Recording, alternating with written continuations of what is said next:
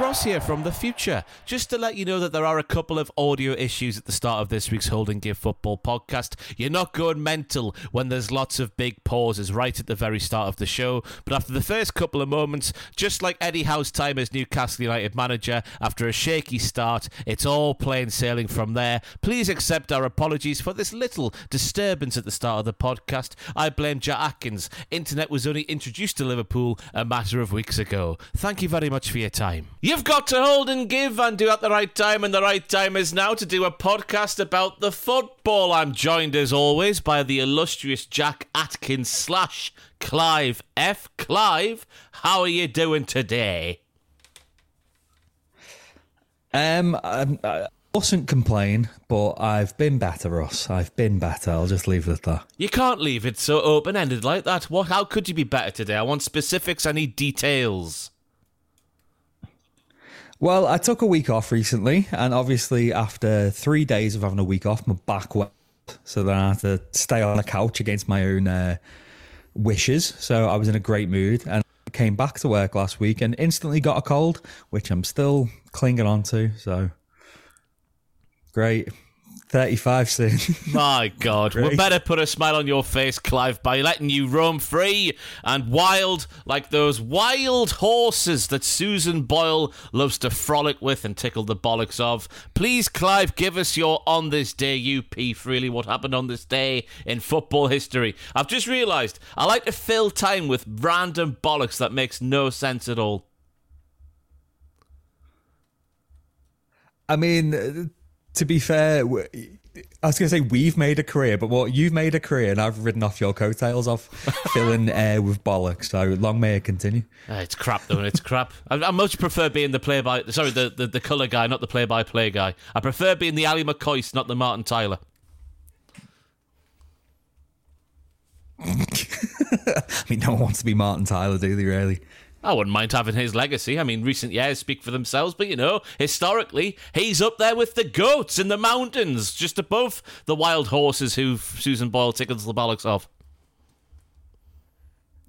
But you're only as good as your game, eh, Ross. You know this. You know Everyone that. knows that, right? What happened on this day in football history? Please put me out of my misery. I'll t- I'll tell you. So we're recording this on the first, 2023, the best month of the Roman calendar. But uh, on November the 1st, 1963, we go to Wrexham in Wales. The rain beating down as an expectant mother goes into labour. Soon, a baby boy is born with a strong jaw and a lock of luxurious curls. Ah, my little Leslie, cooed his mother, as lightning struck nearby. The crack of lightning caused the baby to leap out of his mother's arms and connect beautifully with a scissor kick on a passing fly. Ooh, very sparky of him, remarked his dad. Leslie is fine, let's go by his middle name instead. Our little Mark Hughes. His first name is Leslie. I had no idea. No wonder he had a face like a slap Darcy's entire life. Leslie Mark Hughes, apparently, yeah. so we go from 1960 to 1997. Man United were absolutely in their pomp. And not long after bumming Barnsley 7 0, uh, they gave Sheffield Wednesday a good seeing 2 all with a 6 1 win. Uh, two goals apiece from Teddy Sheringham and Ole Gunnar Solskjaer, one from Andy Cole, and a Jon Newsome own goal. And the Owls' goal came from Guy Whittingham when they were 5 0 down. Guy Whittingham, that doesn't sound like a footballer. Although I think he was a Football League manager not too long ago, wasn't he, Guy Whittingham? I'm thinking of now Guy Mowbray and Dick Whittington mixed together, and I tell you that's a, an unfortunate image in my head. Guy Whittingham. Let me Google him because I want to know what he's a, what he's about. Whittingham. I can't believe Mark Hughes' first name's Leslie. Not that there's anything wrong with the name Leslie. I just assume that Mark Hughes would not like that name. Anyway, Guy Whittingham is 58 years old currently, and I know him from his time as Portsmouth manager between 2012 and 2013. That's about all he's done. He was manager of AFC Newbury between 05 06 so yeah, his career reached his peak probably between Portsmouth in 1989 and Aston Villa in 1993. Chef, well as you said there, it's illustrious as Guy Whittingham. He's illustrious. Mm. Talking of illustrious, here's one you'll like. November the 1st, 2014, Newcastle United won, Liverpool Football Club nil. Oh, was, it, was it Ayoze uh, Perez? It was. Uh, only goal of the day. You went 12th and we sat at 7th. This was the difficult follow up season for us, and it was Brendan Rodgers' last full season in the dugout before getting turfed out. I remember that back in those days. Remember, I went for a pint with because I, I lived at uni with the Scouser. I've said this many times on the hmm. podcast. Mm. Met up with him. Obviously, this was my first year after uni, the 14-15 season, just to see you know, how you getting on and whatnot. And they were being typical brash Scousers, going, "All right, you're lot of crap. We're going to come to St James's and wipe the floor with you." And what happened? We won one 0 This was, I remember, there was like a bit of a resurgence for Newcastle around this time with Ayoze Perez, who arrived from Tenerife with no reputation whatsoever for like a million and a half pound or something like that. And he was leading the line with the likes of Mehdi Abeid in midfield, flanked by Jack Colback. Daryl Daryl Janmaat at right back, and it was like, well, we're, we're moving up the league here, and obviously got a big win over oh. Liverpool.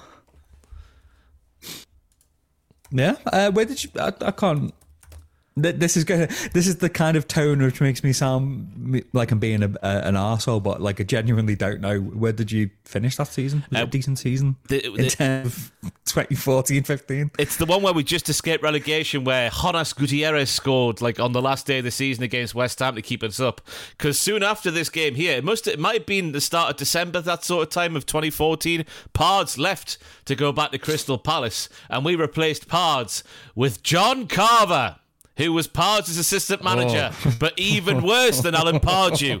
Oh, I believe I'm the best coach in the league. Me, I'm John Carver. yeah, we finished 15th on 39 points that season. And can I say that was a beautiful Vic Reeves impersonation?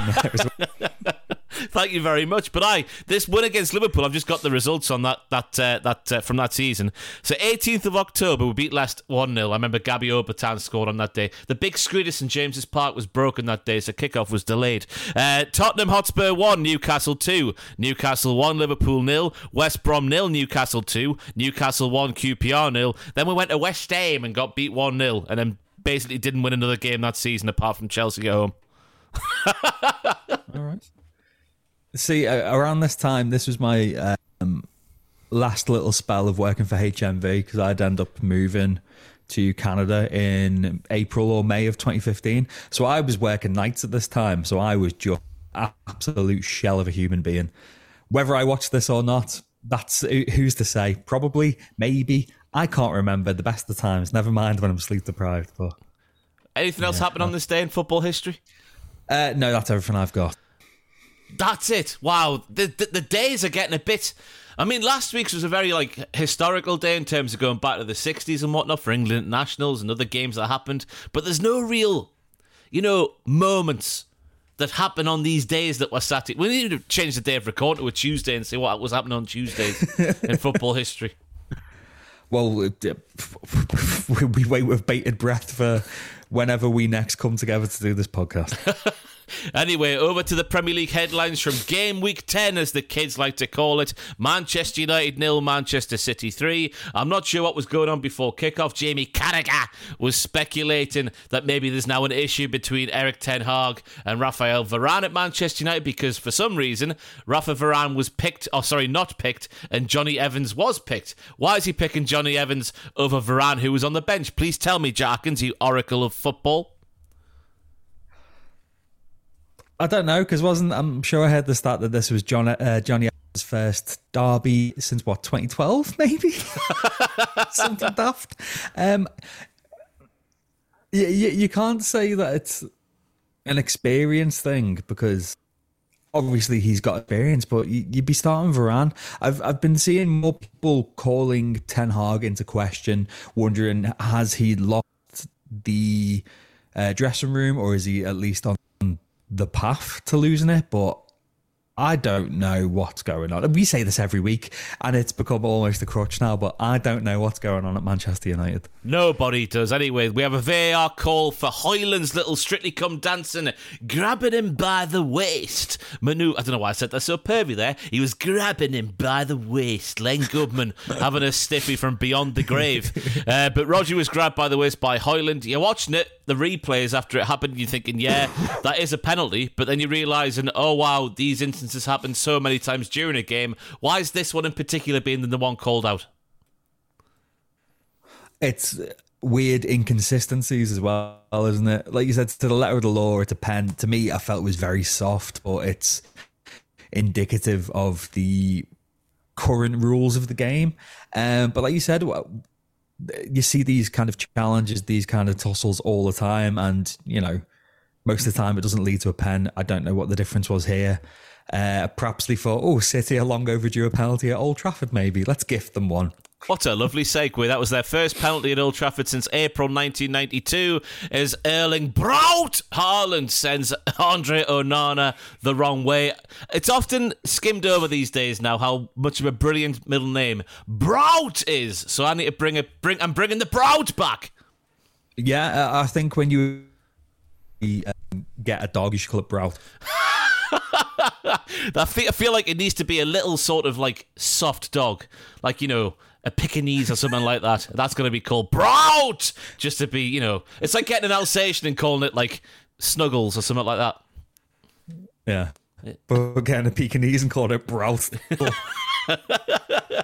but going back to the point of these weird, inconsistent calls that referees were making, like Michael Oliver on the VAR was on this game, uh, we saw an example of another sort of strictly come dancing, uh, sort of like it wasn't even that. It was like when I'm trying to think of this. There's a movie where someone picks up a doll and just starts shaking it until all the body parts fall off. This is what Harry Maguire was doing to Erling Braut Haaland in the second half. But I assume because Jack Grealish's cross at the time didn't go anywhere near Erling Braut Haaland, they didn't give the penalty. It was very strange. uh, yeah, because we saw um, we saw another example of this this weekend, didn't we? Where something was given because they said if the ball was on a certain trajectory flight, then therefore it's the same as playing a last man and potential goal scoring opportunity kind of situation. But it's I don't know. It seems like a bit of a muddle. And like you said, when you have two in the same game where one's given as penalty and one's not, it's it's it's it's Haaland at the end of the day, even if the ball wasn't in his immediate flight path, he's that good that he'd probably score it in off his arse or something like that. Yeah, he does have long limbs as well, which always run to his advantage anyway. Erling Braut Haaland then scores the second goal where he's unmarked at the far post. It was a wonderful mm. move uh, from sort of like, it was from back to front. The ball went from right to left, from left to right, and then Haaland put it in. It was a wonderful goal from back to front, from left to right, and then right to left. No, I've got the wrong way around. From right to left, then left to right. Whichever direction it came from, uh, it's the opening the bit that you said that he was he was completely adrift. There was no United players near him at all. Um, I, part of that you could say is excellent tactics from City to give them the runaround. But at the same time, if you're in that back four for United, you're thinking, right, we need at least one, if not two men on this absolute robot of a player at all times. Uh, that's not taking anything away from you're saying City's build up play, but he was wide open. It was ridiculous, and I did. I, I felt sorry for Onana because I know we've we've given him a bit of stick recently, but I felt he had a good game despite um, letting a few in. But uh, yeah, he was let down by his defence here. He had a really good game, I thought. Onana He had the saves from Foden in the first half, the Erling Braut Haaland header in the first half. Uh, the I'm going to stop doing that now. The Haaland one in the second half as well. It really found. It feels like he's finding his feet now at Old Trafford. But we do have a reason upcoming in the podcast as to why his form might have been a little bit subpar earlier on the season. I found this news bit this week, and I can't believe it's a real thing. It would only be Manchester United these days this would be happening to. Should I say it now? I might as well say it now mightn't I? While we're here. We'll get it up. Why not? Let me try and find it. Me notes. You're, gonna, you're not going to believe this. What, what? What do you think the reason is that Onana's form was a little bit shaky at the start of the season?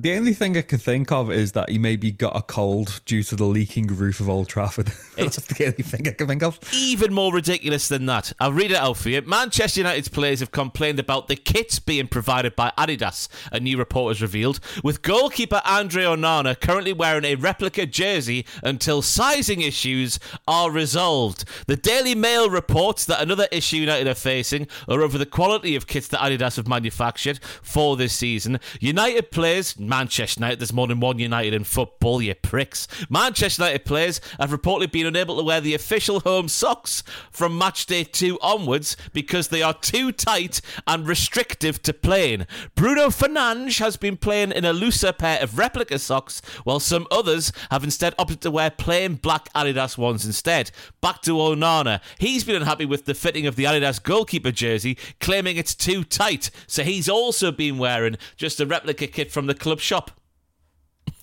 it's amazing. Like, like you said, this could only happen to modern day United. Um, I've just a bit of an aside, uh, like everyone else, I've just watched the David Beckham documentary.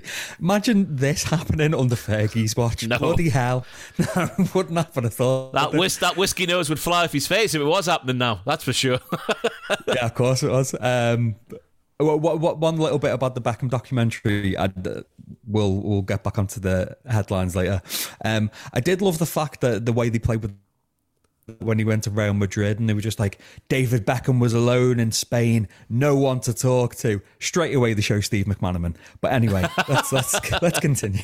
That's great, Fletch. That's great, Fletch. That's great, Fletch. I don't miss that on TNT's commentary this season. Anyway, great news for you in the game uh, there, Jackie Orlando, because Bernardo Silva, your favourite footballer, he scored the third goal for Manchester City on the on the day after some unselfish play from Erling, uh, middle name Haaland. I, I, yeah, I'm, I'm, i may dislike Bernardo Silva, but I've never questioned his ability. He's uh, he's an unfortunately very good player, and I'm gutted that he didn't go to Saudi Arabia in the summer. What can I say? He's a very good player.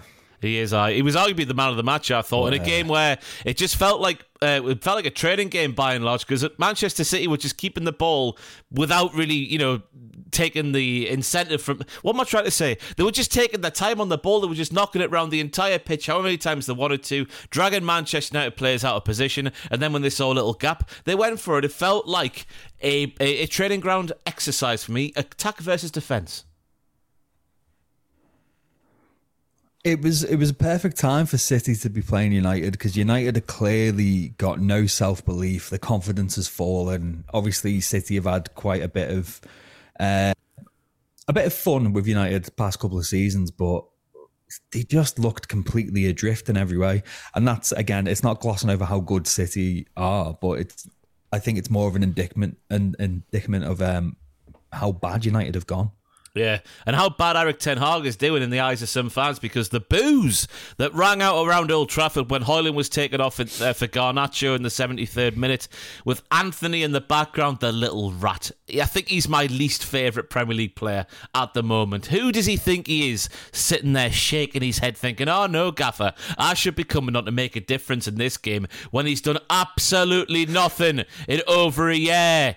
Never to mention the allegations against his name as well, which makes him even worse. He's an awful footballer. He obviously came on towards the end of the game and he scythed down Doku, which was a disgusting tackle. And I think he should respect retrospectively be banned because there was no intent to play the ball. He was just looking to break the legs of the player. He's absolutely wank. But Erik Ten Hag, less about Antony, I just can't stand him. I can do a step over than not score a goal. Why is he getting paid millions a week to do it? Um, but yeah, what about Erik Ten Hag getting booed for those changes? Yeah, I mean, obviously Højlund's um, the, the Old Trafford crowd have taken to him straight away, but if you're chasing a goal in a derby, you're not going to take him off, are you? Regardless of whether I don't know if he's come out and said there was concerns about fitness or form, or anything like that. You keep him on the pitch. Um, um, the Man United fans they've experienced a lot of the highest highs over the years, and like what gets hit with uh, Liverpool fans get hit with at the moment. It it it breeds a kind of air of expectation and arrogance, and you, you just want to see everyone giving it all for the shirt. And like you said, this this felt like Ten Hag throwing in the towel, and I'm not surprised he's starting to get booed. But I don't can can Man United even afford to sack him? I don't know how long his contract is. Let me quickly Google how long his deal is. He's doing some googling. I am doing some googling. I tell you what, I've I've just recently changed from Google Chrome to Brave, you know, because of you know what Google Chrome take away from your good name without even knowing.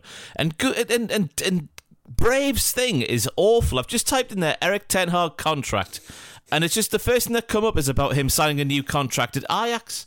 And I, what's that? Why is it not about something more recent?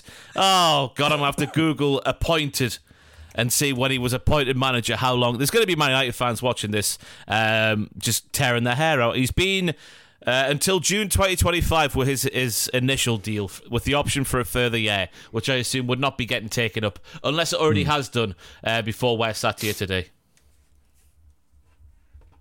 Yeah, uh, any Man United fans out there, obviously, um, comment below what what you think needs to change as well, because it's it's it's just it's it, it's kind of sad, even though I, there's definitely no love lost for, for me and Man United, probably for yourself and Manchester United as well. But it is it's sad, isn't it? I don't know. If I was Erik Ten Hag, I'd be licking my lips in the position I'm in because people like Gary Neville like to distract the fact that he's maybe not pulling his weight as the manager and not, you know, doing the business with the tools that he has. And the tools that he has, yes, they're not going to win the league, but they're well in as they were last season, you know, finishing top four. They're, they're still capable of doing that, I think, with the additions they made in the summer. Um, but it's just, it's fantastic how all the discourse is all about it needs to change up the top with the Glazers being removed from the club and whoever taken over before any sort of pressure comes on Erik Ten Hag. And I'm sat there thinking, nah, we can do a lot better. I mean, Alan Pardew finished fifth with, with Mike Ashley in charge. Anything's possible. Are you saying get Pards in at United? Yes, I am. No, I'm not actually. I'm not. I'm not. but I just think all the attention is elsewhere. When maybe you know, obviously, some attention needs to be on the you know the structure of the football club and the the Glazers up the top because they aren't investing and they are taking money out the club and all that sort of stuff. Everyone knows the crack with that. But there's not enough scrutiny being put on Ten Hag for me at the minute because it's just he's not doing the business at all. No, no, and I, think part of that as well is all, all, the distractions outside. We're not talking about you know um, legal issues concerning certain players on the books. Just more the fact that all this kind of training ground and locker room unrest is getting leaked to the papers. They need to shut up shop and just try and sort the problems as best they can, and then hope it translates to results.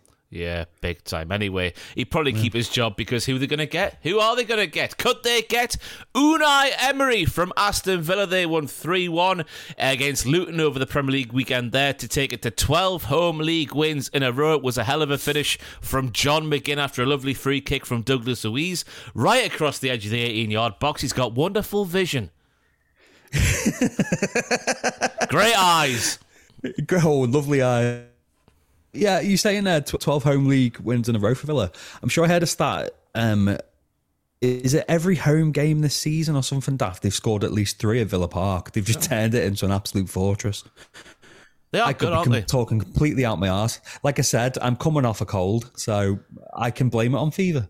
Um, but John, Mc, John McGinn, like you said, absolutely lovely, well worked goal. Um, Villa, I thought at the beginning of the season was stuttering but they've just switched it. They've turned the corner and they're just they're looking fantastic. They're looking absolutely brilliant. They are. They were looking fantastic in pre-season in that American tournament. I think they won the thing in the end. Uh, Newcastle to the title, whatever the cup was called. But they played us, and we were playing this. I think we started the game with like a weird three-five-two formation, which just didn't work. But they ripped us apart and went two or three nil up within 20 minutes. And I was thinking, yeah, they had obviously a very strong end to last season with Emery in charge. That was continuing this season. Then they go to St James on the opening day and get hoofed.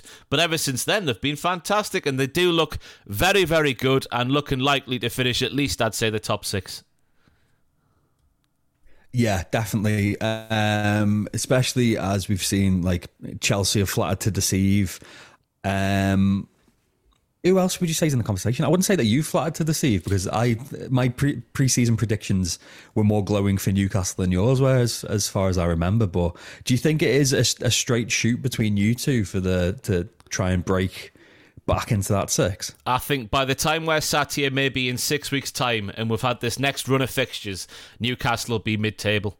I don't. We our squad is nowhere near strong enough to maintain Champions League and if we get through tonight against Man United, the Carabao Cup, and the Premier League. We against Wolves at the weekend. It's not in the Premier League headlines of the weekend for me there, but we were absolutely spent after 60 minutes. All these injuries we've got, it's just it's not going to be sustainable. We've got a, a, very tough run of fixtures coming up now, starting with Arsenal at the weekend. That's not like obviously starting tonight against Man United, but that's a, a cup game. But in the league, we've got Arsenal at home at the weekend. Then from there, it doesn't get well, it gets a bit a bit easier, but not much easier. And it's just the names we've got out and the players we've got available. Like we had two goalkeepers on the bench at the weekend there against Wolves. We had just uh, three or four left backs. Paul Dummett was there. Uh, what's his face? Lewis Hall from Chelsea was there, but he's still not getting a game for some reason. We had Tino Livramento, who's a right back. We had no centre forwards because Isak's injured now. Wilson's sort of you never know if his hamstrings will go pink. So yeah, Villa will be. My prediction is Villa will be well ahead of Newcastle by the time the season's over. Well ahead. That's uh, that's Twaddle's headline right there. There we go. Get that in print. uh, but back to Aston Villa anyway. Diaby then scored the second goal with a lovely drive into the bottom corner after a knockdown from a cross at the far co- uh, the far post. Then it is Luton Town icon Tom Lockyer, Lockyer, uh, who puts the ball into his own net after a lovely ball in behind from Kamara, which was sort of played across the goal there. I should main, I should explain. I do the the EAFC two four career mode with Luton Luton on the channel, and in the first season, Lockyer was the captain. And the ga- the game in real life before I started doing the career mode, the commentator had like a southern accent, so he was just saying like, "Oh, here comes Lockyer coming down the wing," and I was just like coming down the wing. Here's Lockyer stepping out from the back. That's a bit more realistic. And I was like, just the way he was saying Yar at the end there, just reminded me of like, you know, the meme, the meme, the meme of like, oh yeah. So I've just, that's what I call him Lockyer from now. Was it was it Martin Tyler who used to like proper put an R on the end of Drogba as well? Drogba. Drogba. Andy Gray used to do that. I remember every time he would commentate on Barcelona and he would always mention Thiago Motta. I was like, he made him sound like a Scottish international, not a Mexican international.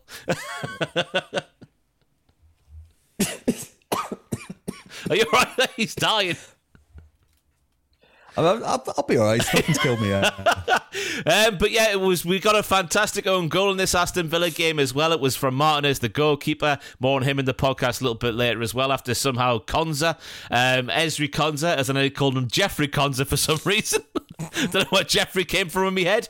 Maybe it was Jeffrey Dahmer because he somehow headed the ball against his own crossbar, which then hit uh, Martinez on the back of the back or back of the neck, whatever it was, and went into his own goal. A fantastic own goal, the likes of which you don't see too often in the modern game. I was very happy to see that one. But Villa are now up to fifth, just one point off the top four. And as I was saying there, is there maybe a case for Man United to go sniffing around Emery? I can't see it happen. Uh, happen, happen. I can't see it happening. Uh, only because em- of obviously Emery had that run with Arsenal. He's already like he's not like that manager who's searching for that big test with you know a top top team. He's been there, you know. He, he got turned into a bit of a meme, and now he's doing such good work with Villa. If I was him, I'd stay there and just try and build it. He's got a good team. I don't think he's going to get raided like some other teams, like Brighton, etc., have been raided. I think they seem a bit more stable, Villa. If I were him, I'd be trying to just kind of consolidate them and establish them as a top six team. Because if he does go to United, he could fritter it all away. And such is the chaos of Manchester United that he could, you know, walk into the job and then be out of there by the end of the season. So I'd stay at Villa. I'm in full agreement with you there, Jack Atkins. I don't think he should go either. But I just thought I'd put it out there because he is arguably the, the form manager in the league who isn't one of the top ones, obviously, like Ange and Pep and Mikel. And Jurgen and Jurgen. Arsenal 5, Sheffield United nil. All the headlines, of course, made by Eddie and Nketiah and his hat trick. The goals got better and better and better as they went on and on and on. Arsenal closed the gap to two points on Spurs at the top of the table. Happy Arsenal! There was a lovely touch from Eddie and Nketiah for his first goal past the defender after a nice ball in from Rice, where somehow we put it through the legs of the defender and then through the eye of another needle which was behind the defender's leg. So he's, he started two needles there in one pass. And somehow it got to Nketiah and his touch before putting it in there. I've described it as some nice Nico Schlotterbecks because he sh- he slotted that goal, that ball into the back of the net there. He slots it. That's it's it's more poetic than my notes where I've just got Nketiah first goal. So composed. it was that as well. His second, I say his goals are getting better and better with the goals. That's just a complete lie. His first goal is probably the second best one. Then his second goal is probably the worst one after some poor goalkeeping from Premier League Wales, as Paolo Di Canio called him all those years ago when he played for Swindon Town. Premier League Wales has got to be stronger than he was in that moment there. And Eddie Nketiah was there just to twat the ball into an open top corner, basically. And then his third. Oh! It, it, oh!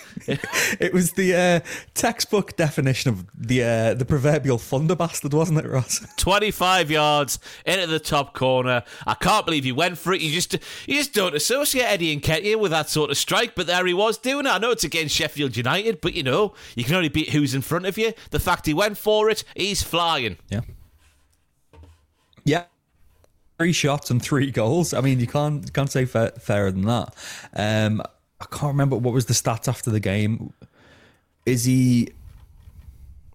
Oh, I remember. I, I want to say he's one and two now in the league because obviously those those three goals have really helped him out. But um, like you say, if you're just going on pure statistics on on the sheet and uh, you made up for him though, aren't you, as well? Because obviously he, looked he looked so happy. Uh, I like the fact that after the third one as well, the way that his teammates presented him with the ball as part of the celebration, it was just cute, wasn't it, Ross? It was very cute. he is one and two. He's got five in ten so far in the league this season. Uh, I think he said after the game as well. His auntie passed away. Some lads who was dedicating the goal to her with all his family there, which adds an extra nice layer to the niceness, doesn't it? Um, but then, of course, later in the game, he bolstered up a bit because I think the commentator on Match of the Day noted that he could have become only the third Arsenal player to score four goals in a single Premier League game alongside Thierry Henry and Andre Arshavin. Um, yeah. But he great, gave, go- great game that, yeah. Great yeah, it was a good that, game that, yeah. it's four. Ah. Oh, not bad. Lovely, lovely amber kit as well for Arsenal that day, wasn't it? Um, but yeah, then he, he, gave the penalty instead to uh, Vieira, who took the penalty, who won the penalty as well, I should say, and he put it away, therefore taking that potential record-breaking goal away from Eddie Nketiah. I mean, everyone wants to grow up and score four goals in a game. That's the be-all and end-all of football. Yes, of course, but um, I no, I don't. You want you, don't want to see situations like where we've seen with other teams, um, like Man United. Uh, God, it just feels like we're punching at Man United, but we don't mean it. Um, in the past few years, with people fighting over the ball. Oh, I want to take the penalty. No, I want to. It doesn't matter as long as whoever takes it puts it in the back of the net. Um, and like you said, Vieira won the pen as well. I've always been in the kind of mindset if you've not got a uh, nailed on penalty taker every time, whoever wins it should take it. Really, that that's but that's just that's just me being an old dreamer, isn't it? Do you want to tell me how many Premier League games Eddie Nketiah has now played for Arsenal? Have it's a guess. something, it's going to be something stupid, isn't it? Um, he made his debut in 2017. 2017? Yeah. He's 24, oh. you know. He's 25 he? in May. Oh wow! Okay, uh, in my head he was about twenty-two. I think such such is the youth of this Arsenal side. Um, I'm going to say uh, eighty. 99, which is a lot more than I thought he did. 99 league games, 19 goals for Eddie Nketiah. But back to the game itself, Tomiyasu giving it a bit of the Ronaldos by stabbing it in just when it felt like Sheffield United had down tools like they do just about every game so far this season. They are now on one point from 10 games as Derby County start to smile. I don't think anyone's surprised. We said before a ball been kicked this season that we had no hopes of Sheffield United really doing anything this season. Um, they're just a shambles. Uh, I've in my notes I can't actually uh, say out loud what I've written in my notes because we'll get demonetized by YouTube. But I've put the chef are a word that also begins with sh.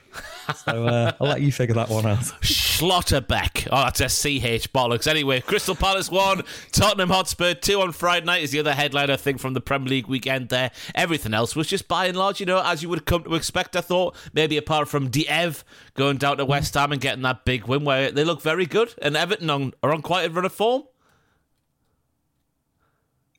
Yeah, uh, obviously, um, something I'll come on to later. They've uh, recently lost Bill Kenwright um, and been hit with uh, you know potential docking of points could be coming to to them from the Premier League, which I think is a bit of a poo housery um, concerning the timing of it all. But on the pitch, they seem like they're turning a corner. Having Calvert Lewin back and you know Touchwood fit seems to have really galvanised them because we've said it a few that Everton, if they just had a goal scorer, they'd look all right. And now that they've got you know DCL, now that he's back, that they're not looking too bad. So, but we're not talking about the F. We're talking about Palace and Spurs, aren't we? Ross? We are, yeah. It was a hell of a turn and finish from DCL, though. But, you know, back to Palace and Spurs on Friday night. Ange now has the most points collected from any Premier League manager in their first league our first 10 league games in charge with 26 after this win which was kicked off in the second half I think it was with Joel Ward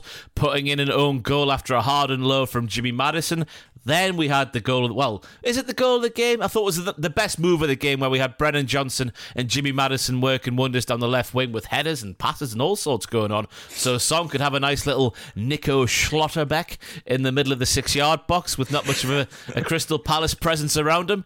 And then Roy? In what was his 500 lead game in charge of any club was um, he had his chips well and truly pissed on until somehow Jordan Ayew dried up a little bit of the piss that was on the chips to make them ever so slightly pissy and not full piss with a wonderful volley.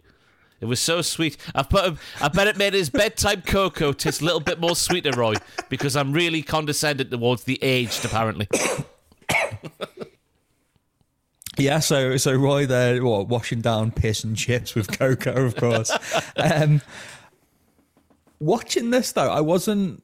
You said obviously for, for Spurs a second, they absolutely carved them open. I I wasn't too impressed with them. I thought the Palace exposed them at times and could have scored a few.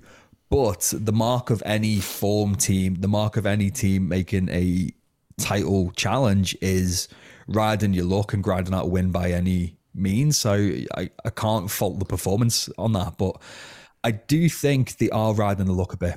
That's not taking anything from Ange Postecoglou. That's not taking anything from the team. But I, I do feel that there is a spanking coming their way from someone.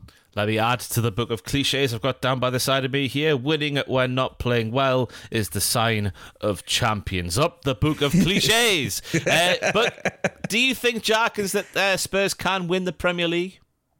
I don't see why not. Um, again, it's what's the old cliche, isn't it? As well, if they're if they're top at Christmas, then apart from only like twice ever, they'll win the league, and those two times were Liverpool. But if, like you said, you can only beat what's in front of you. They've collected 26 points from the opening 10 games. They're riding their luck. They are playing really free flowing attacking football. There seems to be unity on the pitch. There seems to be a weight lifted since they got rid of Harry Kane, which we didn't think we'd be saying. Um, if things keep going their way, there's, there's no saying that they can't. But it spares at the end of the day, and there's a reason why the term Spursy is there. But for the present, for the present term, I don't see why not. Not on this form. I'll think they'll finish third. That's where I'm putting. I'm nailing my flag to the mast. Finish third. I think it'll be City, Arsenal, Spurs, Liverpool. That'll be my top four. I think. Hmm. I'm still saying City, Liverpool, Arsenal, and then Spurs. I think I'd originally said Chelsea, didn't I? Would get that fourth spot, but I, I think they'll get top four definitely. Yeah. We should mention Harry Kane's goal as well from the weekend there, just by hearing his name there. Just thought of him, Nico Schlotterbecking it from the halfway line, if it, if it, if it can be described as a, as a Schlotterbeck from that far out. What a goal! What? Well, yeah, Schlotterbecker from the halfway. Yeah, um, he, he's really taken to life in Germany well, hasn't he? Yeah. Um, it's uh, all that you know, Kartoffel Salat and uh, fueling him to really up his game. is, He's got is that is that racist? Me calling out delicious German food? Who knows? No, because it's only arrive, only available properly in Germany. That's what I've learned. When you go to the Christmas markets over here in England, and you get a you get a bratwurst or a currywurst. It's not the same as when you go to Germany and get the authentic one. Oh yeah, oh yeah. Uh, are, are, you going to be Are you going to be having some curry currywurst on your next venture over to Germany, Ross? I am booked into an authentic German restaurant on the Monday night, and I simply cannot wait. There is many sausages in there, and I can't wait to have them in and around my mouth. Uh, but Harry Kane at Bayern Munich has got 12 goals in nine league games so far, so it's it's not going too bad for him. And I guess we should round out with a little bit from our own teams. It wasn't really the headline grabbing weekend for either Newcastle or Wolves. The thing from the Newcastle game, I want to just say on the camera, so it's there and recorded for history, uh, generations of history to just sit back and marvel at how unbiased I am. That was not a penalty. Fabian Schär was not fouled. It should not have been a penalty. VAR needs to be scrapped until it eliminates the further possibilities of more human error on top of the initial human error. It can't be going on like it is at the moment. But as they say, as I open the book of cliches once again down below me, they all even themselves out by the season's end because the amount of times, especially last season, that Newcastle got hoofed by VAR, including a certain game at Anfield, it all evens itself out and we'll come on to VAR a little later from me. Um, but yeah, definitely not a penalty. Uh, if I was a Wolves fan, I'd be feeling a bit aggrieved because, like you said, at times they were absolutely all over you. Um, lucky to come away with the point there. I, I, thought it was quite an even game. We had a few chances ourselves, but I do think Wolves shaved it. It wasn't as wasn't as wide a yawning chasm as you're painting it there, you dick. Uh, but we are we are just. It was clear in the second half. We're just we're, we're clinging on. We haven't got the squad depth. It's not good enough, and I think that's going to be our downfall for this upcoming stretch of games, especially. Any thoughts on the Reds from the weekend there? Uh, we're mustard. So yeah, we're quite good.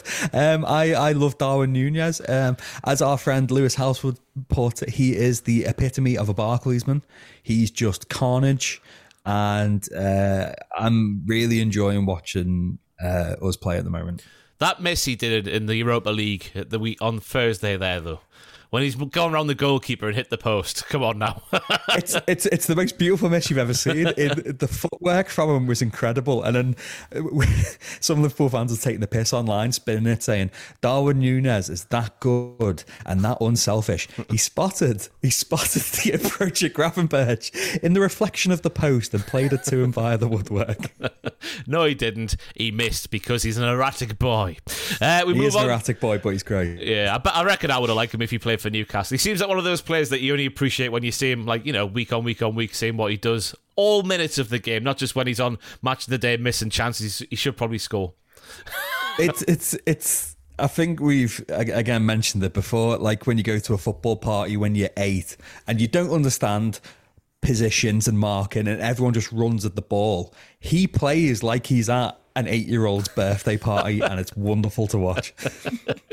right, we go from the ridiculous to the sublime, which was the week in football headline news that wasn't football matches.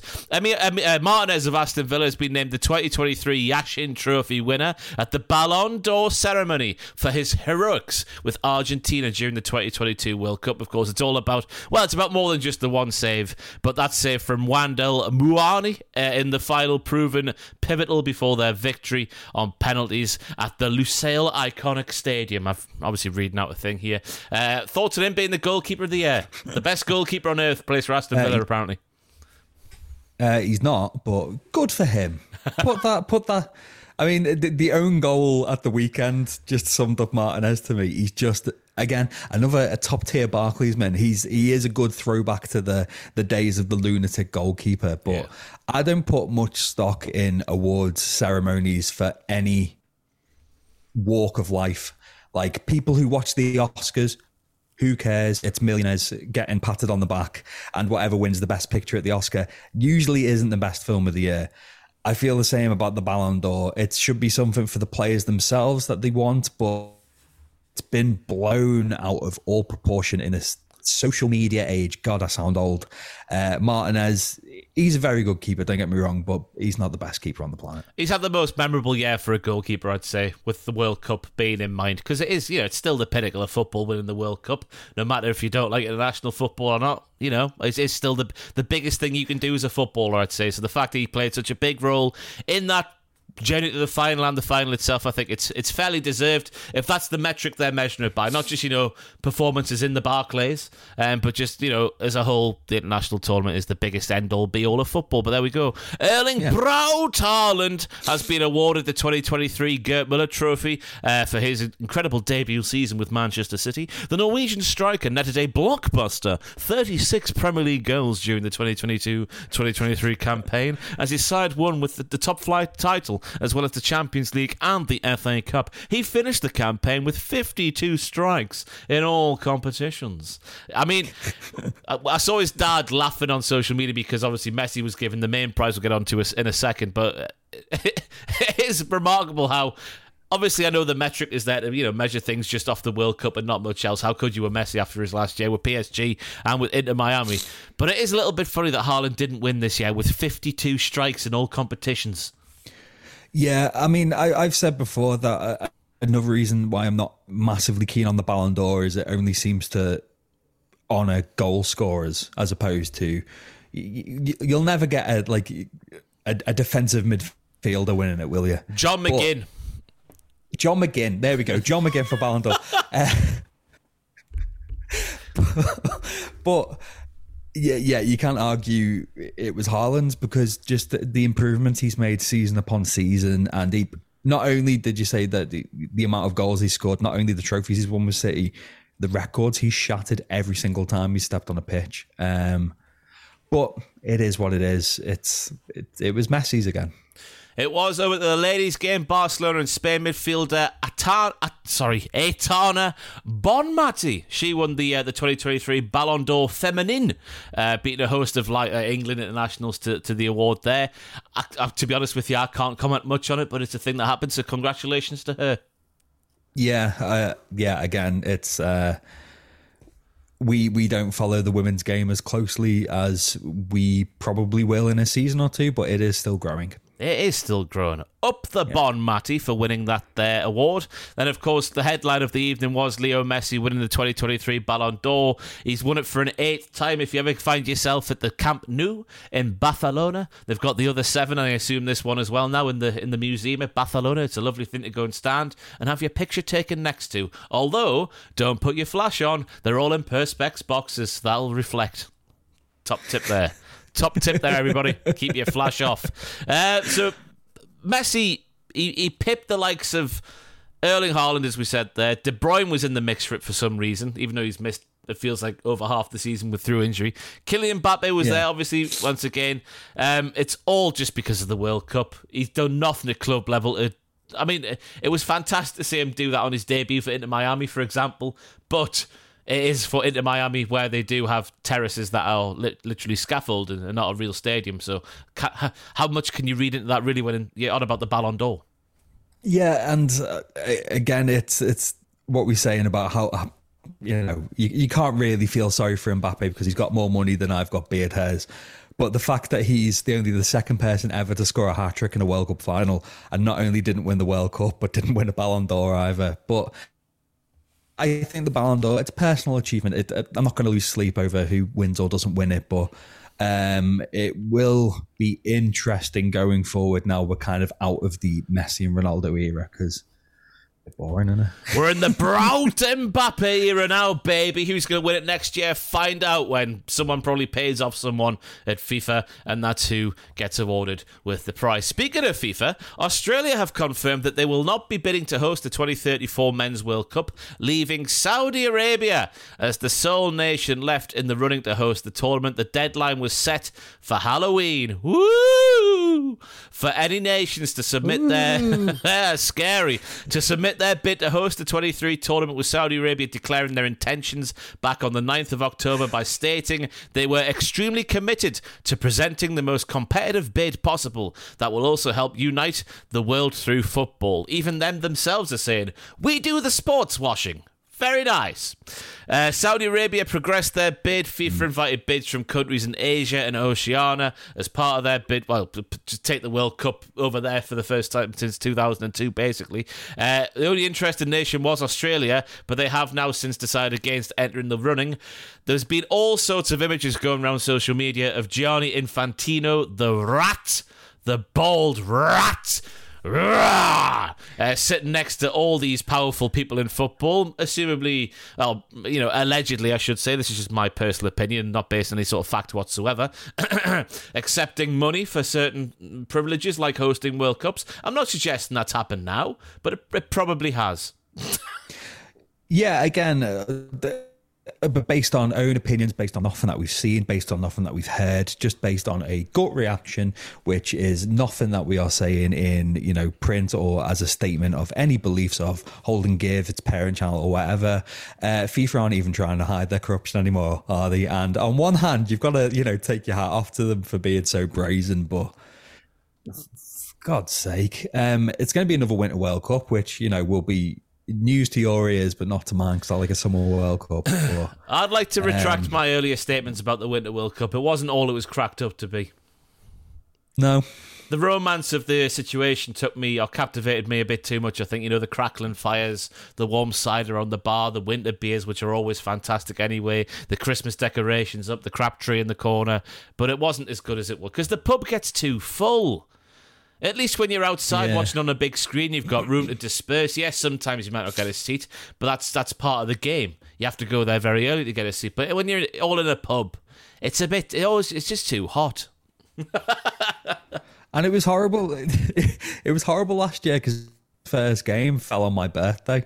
So I was out and about for my birthday midweek thinking, oh, everywhere will be quite quiet, it'll be quite nice. But no, there was just students walking around going, England, wearing shorts at the end of November. And I was like, oh, I just want to have a bit of cake. But here we are. But uh, yeah, well, well done, well done, Saudi Arabia. I'm sure your bid will go through successfully. oh, it will do. Yeah.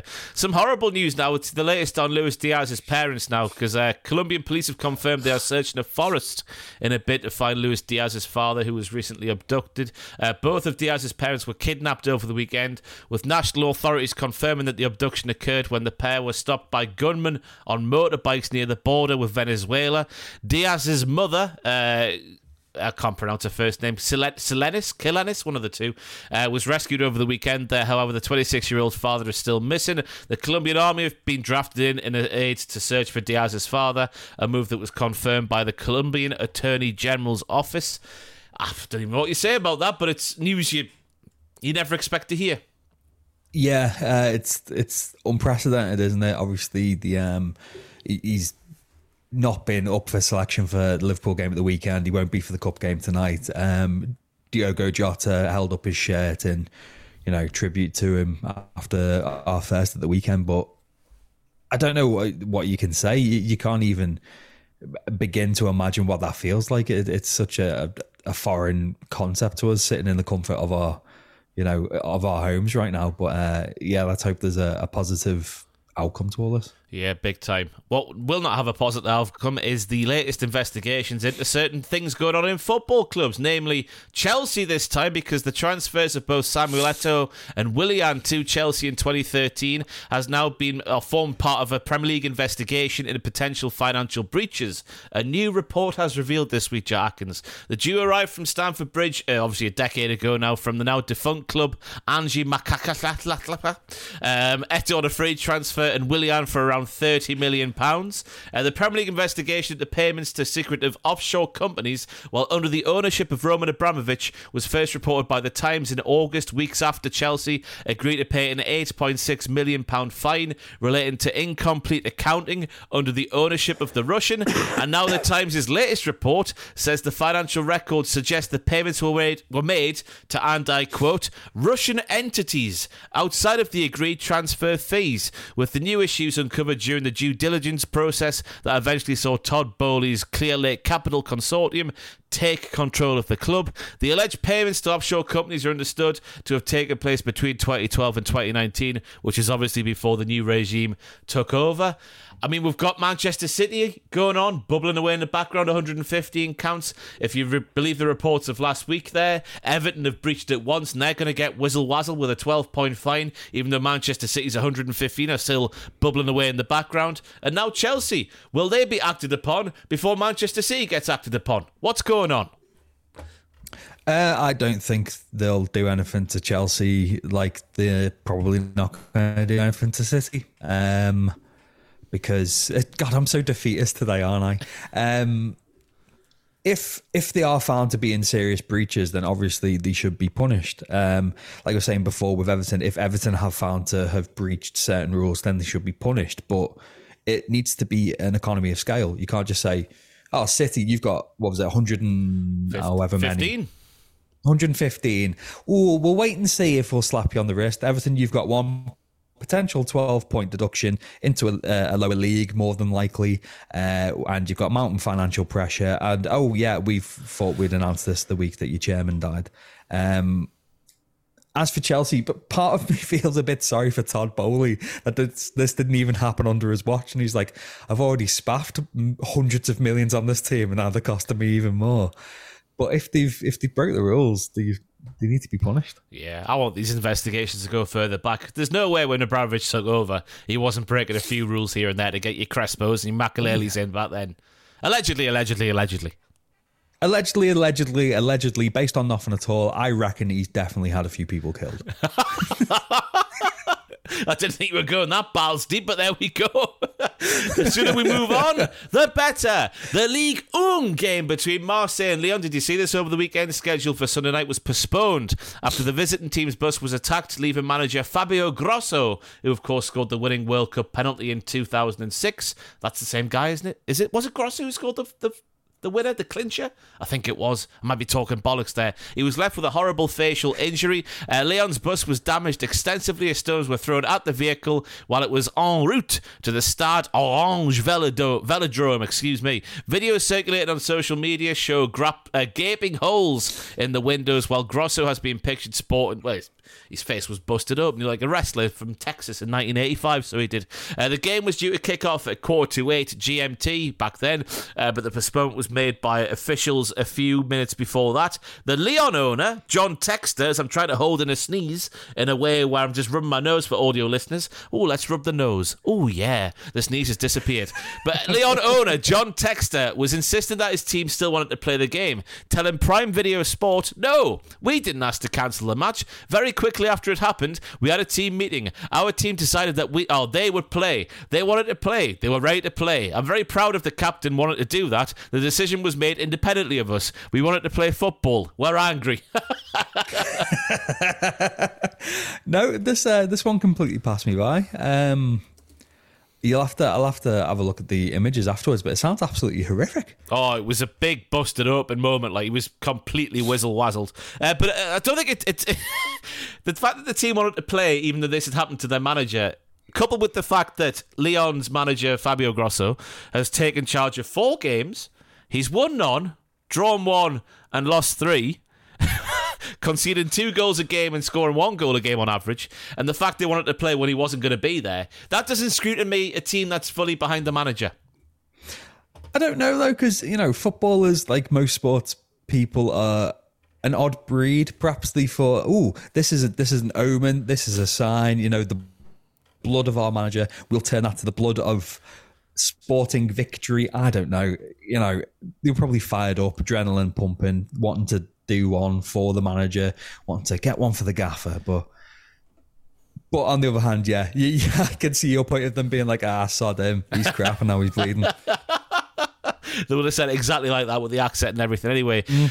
Good news to end the news section on this week. FIFA have confirmed that disgraced former RFEF president Luis Rubiales has been banned from all football related activities for three years. Rubiales eventually resigned from his role as president in early September after planting a non consensual kiss on Spain striker Jenni Hermoso in the aftermath of the, uh, the Women's World Cup final. There's triumph, obviously. Hermoso filed a legal complaint against Rubiales for the kiss, as well as his attempts to coerce the World Cup winner into making a statement in order to alleviate the pressure on him, which was a detail that sort of passed me by. He's even more of a poo head, to keep things PG on the podcast, than I thought he was. The former president has since appeared in court in Madrid to respond to allegations of sexual assault and coercion levied at him, along with action being taken against him in court. Rubiales has also been invest- under investigation by the FIFA Disciplinary Committee, who has now confirmed a three year ban uh, from all footballers due to his breach of Article 13 of FIFA's disciplinary code.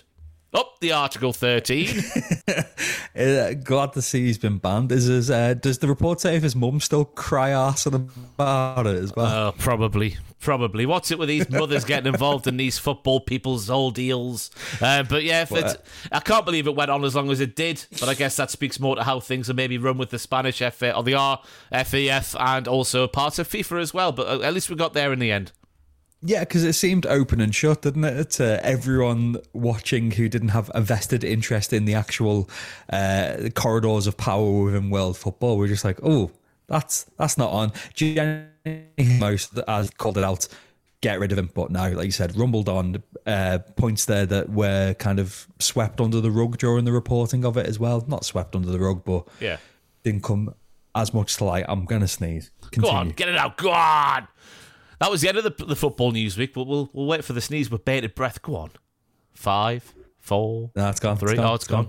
Wonderful. I haven't I haven't stopped today. Like I've I've bit I've felt all right these last few days. Now Sean's got my cold, and then today, seemingly my body said, "You're not letting her be iller than you." I have a sneezing fit this morning, and I must have sneezed about thirty times to the point where I was just swearing at myself, telling myself to stop it.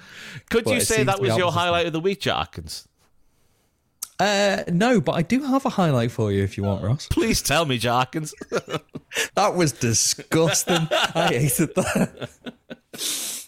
so, um, highlight of the week for me, uh, it was the tributes to Bobby Charlton and Bill Kenwright um, over the weekend. Uh, again, staunch Liverpool fan, and but both men were honoured before Liverpool vs Forest at Anfield. Huge round of applause for a Man United legend and you know a, Everton through and through, Bill Kenwright, but um, especially with the latter, latter Kenwright, as much as he was, you know, an Everton figurehead for many, many years, he was just a proud Liverpoolian and did a lot for the city and spoke out a lot. And he was, he, his performance as chairman, this isn't the time to be having this conversation, but I, he seemed like an all right fella. And it was just things like this, as much as you don't want to see, obviously, legends of the game and figures of the game pass away. It is nice that football football fans can put aside rivalries and just like, you know, one last round of applause for Bill Kenwright and obviously the Gracer Bobby Charlton.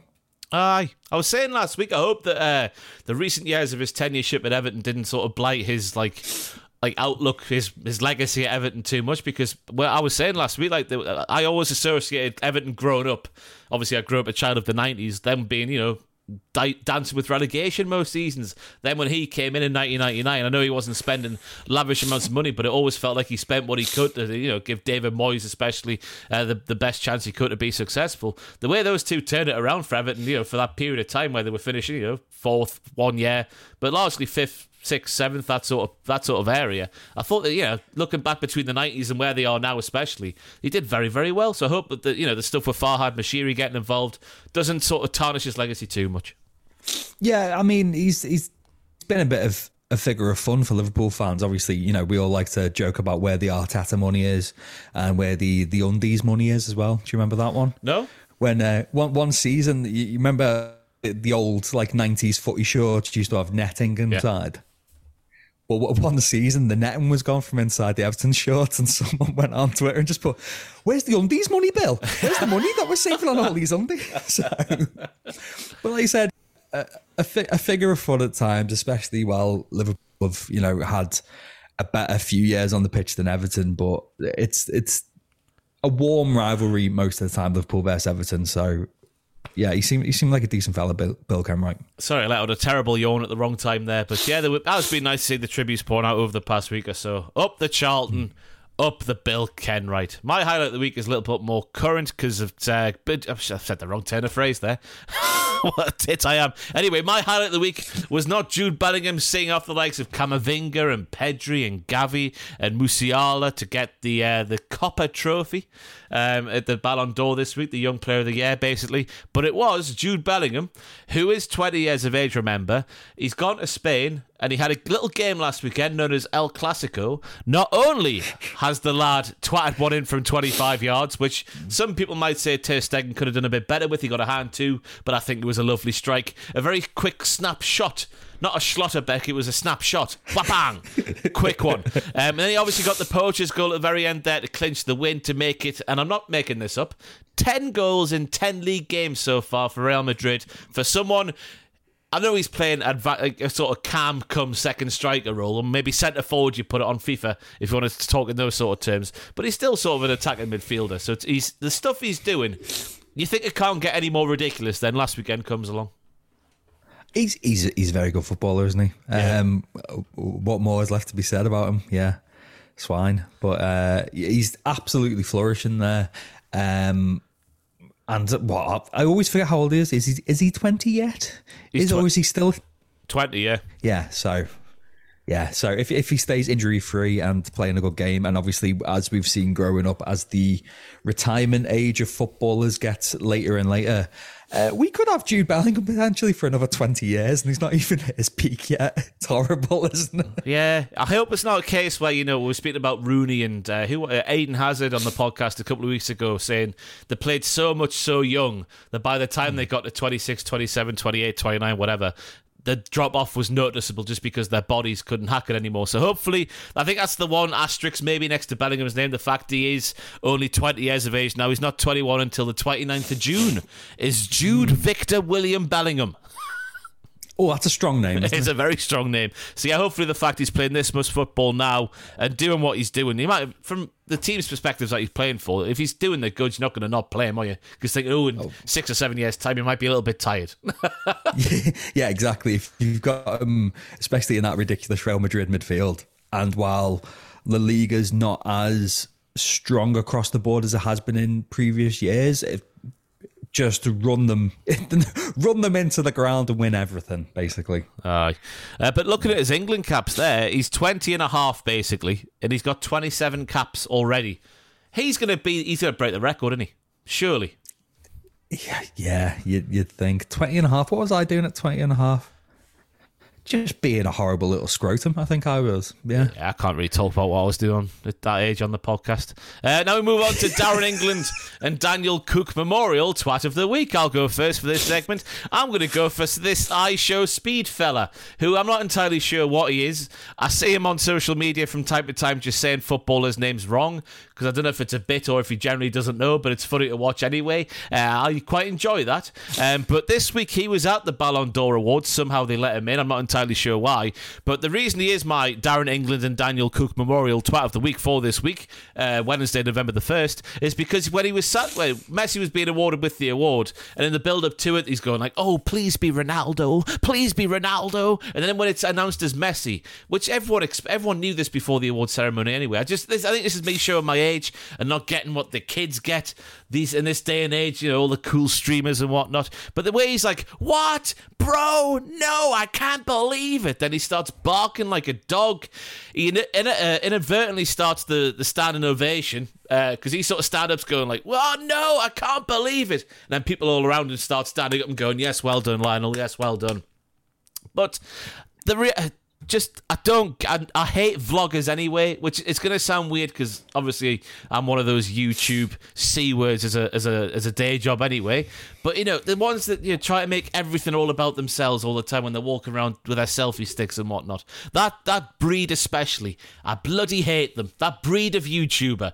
You got your bath bomb ones over here, cannot stand them. Your, your selfie stick vloggers cannot stand them either. I think vlogging's a cancer on this content creating wheel that we know as life today. But the way he just that just it made me angry the fact that he was in the room for such you know surrounded by people like he was you know all the great players in the world currently and just the fact he tried to do that when Messi was getting his award I'm not a big not, well, Messi's the best player of all time but I'm not like Gary Lineker where I want to suck Messi off but I just I thought it was just like just wait until after the show's over before you do some bollocks like that, you tosser.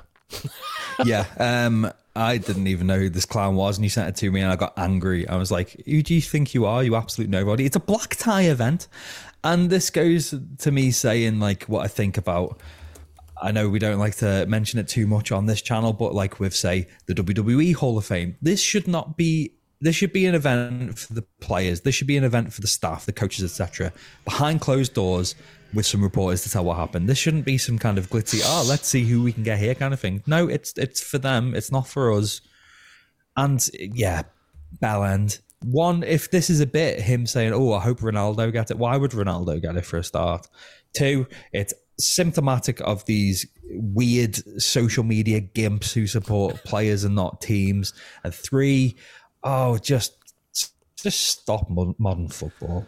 I liked how you called him a nobody. He's got 21.3 million subscribers on YouTube. That was the background noise you just heard there, by the way. It was one of his videos playing by mistake. But just to let you know who he is, he's called Darren Jason Watkins Jr., born on the 21st of January 2000, uh, 2005. He's a YouTuber, a rapper, a streamer. He's best known for his variety live streams in which he primarily plays video games, including FIFA, Fortnite, Minecraft, and Roblox. Oh, there's too many geeks in this world. He's a rapper. You can't be a geek and a rapper, can you? Yeah, very much so. Most of the rappers I like are geeks, to be fair. To be but fa- still, oh, I saw Daniel Radcliffe doing that alphabet song thing. It was on Jimmy Fallon or something like that. It's on YouTube. We must have seen the clip. Yeah, it's, he's he's doing um, isn't he doing mathematics by Mos Def? Potentially, yes. Uh, but yeah, he's yeah. A, he's a nerdy rapper as well. Dan, Dan, Daniel Radcliffe there. Who's your twat of the week, Jarkins?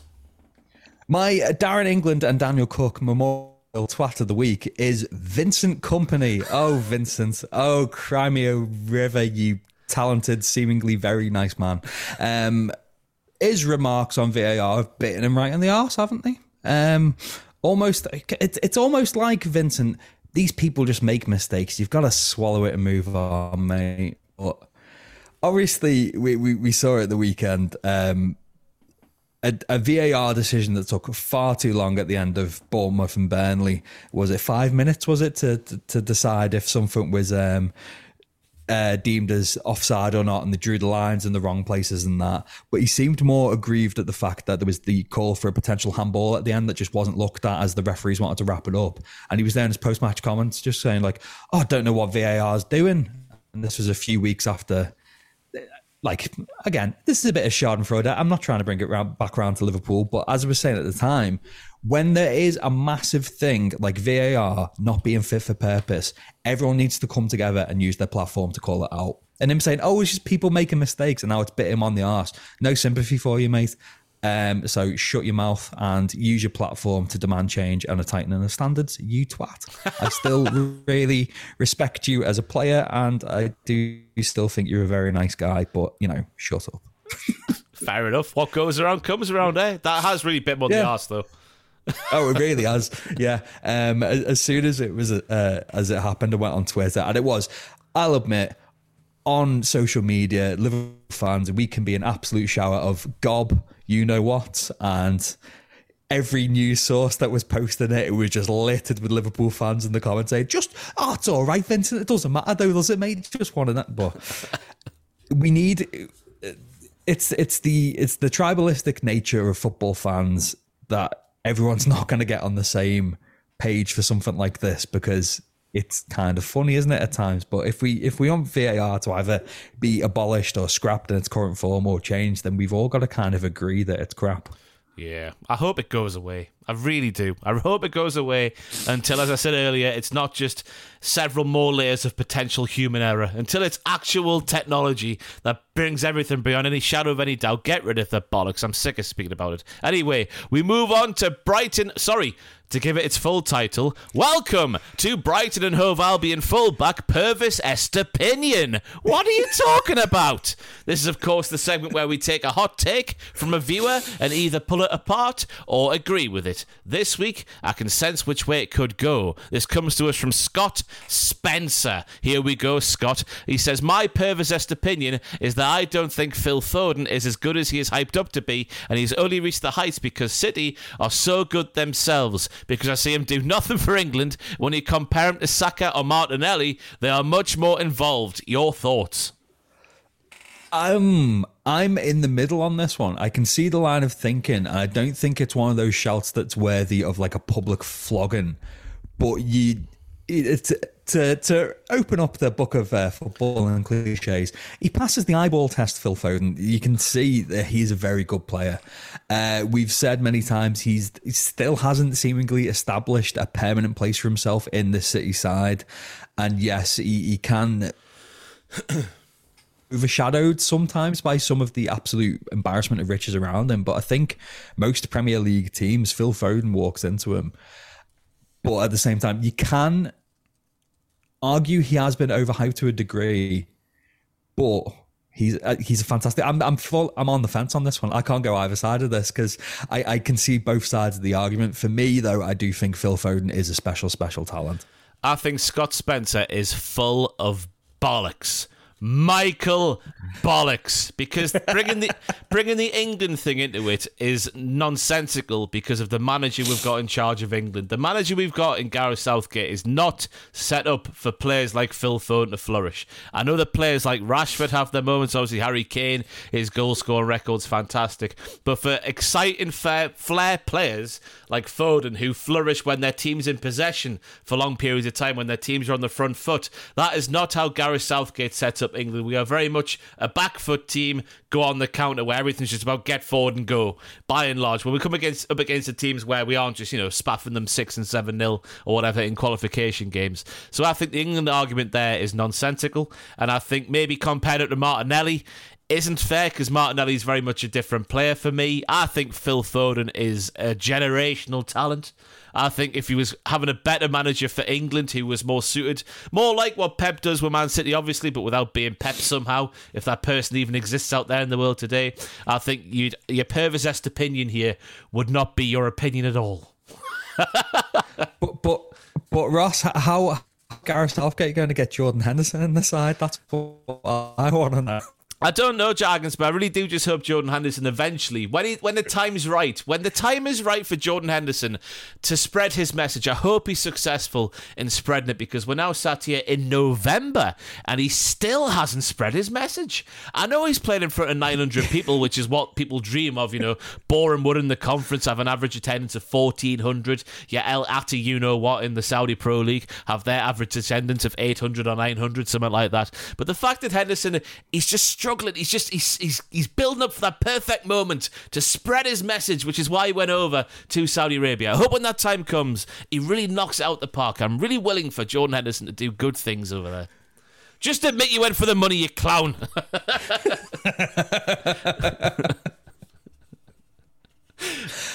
Couldn't have put it better myself, Ross. but I hopefully, I, I just think Phil Foden's a, a, a, wonderful player. I think if you stick Phil Foden in most teams, I think he just he shines above everybody else in the team. Who isn't Manchester yeah. City, obviously. Yeah, yeah. I, I think that has been part of the why I can kind of understand that line of thinking. Kids, we said the, the amount of players in City is starting eleven week in week out, where Foden can't guarantee that he's one of the first names on the team sheet. But like you said, you put him in most other teams. Um, and he's a starter every week. He is very, very good. But I do think the media has overhyped him a little bit. I was expecting him to be a case of the case of the Jack Wilsheres before he really established himself, but he has he's done it for a few seasons now, hasn't he? So yeah. Yeah. Some yeah. might have called Phil Foden once upon a time a wunderkind, which leads us on nicely to our next segment, Jackie Orlando's What Happened to That Wunderkind? Please, Jack, who is it this week? Yeah. Well, Ross, my good friend, uh, we didn't rehearse that because we never rehearse anything for this.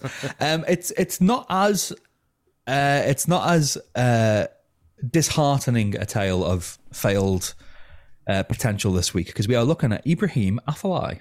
Ah, so sorry. caught me really off guard though with that the, the, the wide-eyed manic look in your face. I've just not thought um, about him for years. I forgot he was a thing.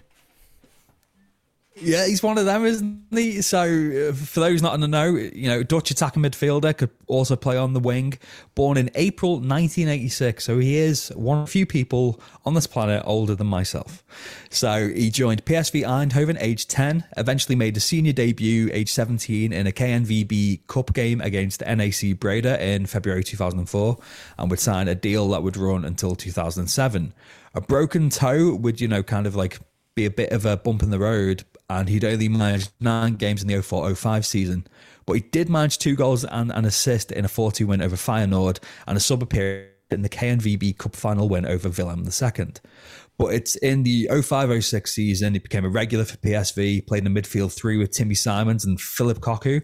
Uh, 34 appearances, two goals, all competitions, and the Eredivisie title. Next season, 34 and 6, another league title. 07 08 season, 33 and 2, and another league win. Contract extension, keeping him until 2011. Everything is looking absolutely mustard. The 08 09 season, and he started banging them in with 13 and 28 in the league. But uh, a, a bit of an injury in April forced him to miss the run in. PSV fourth. 09 010 became vice captain, eventually took the armband at the end of the season. But as the t- uh, 2010 2011 season started, he's now 24, captain of PSV. He's won the league three or four times, and he revealed he would not be signing a new deal with PSV. Uh, PSV were kind of backed into a corner as the winter break came. They accepted a bid of just 3 million euros from Barcelona, and he signed a four and a half year deal for them. So he moves to Barcelona, and this is, we're, we're talking here, which season is this?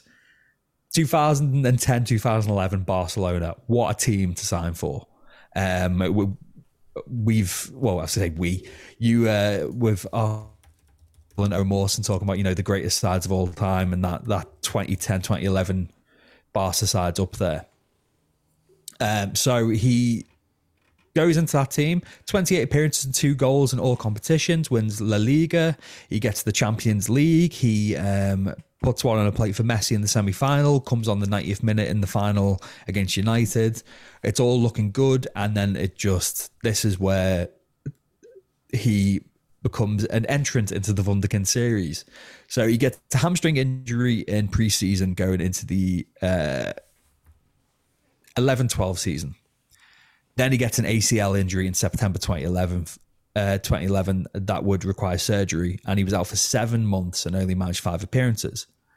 Come to the 2012 2013 series, and uh, uh, Tito Vilanova had taken over from Pep Guardiola, and he told Afellay, he was like, look, you, you're going to find playing time plentiful this season.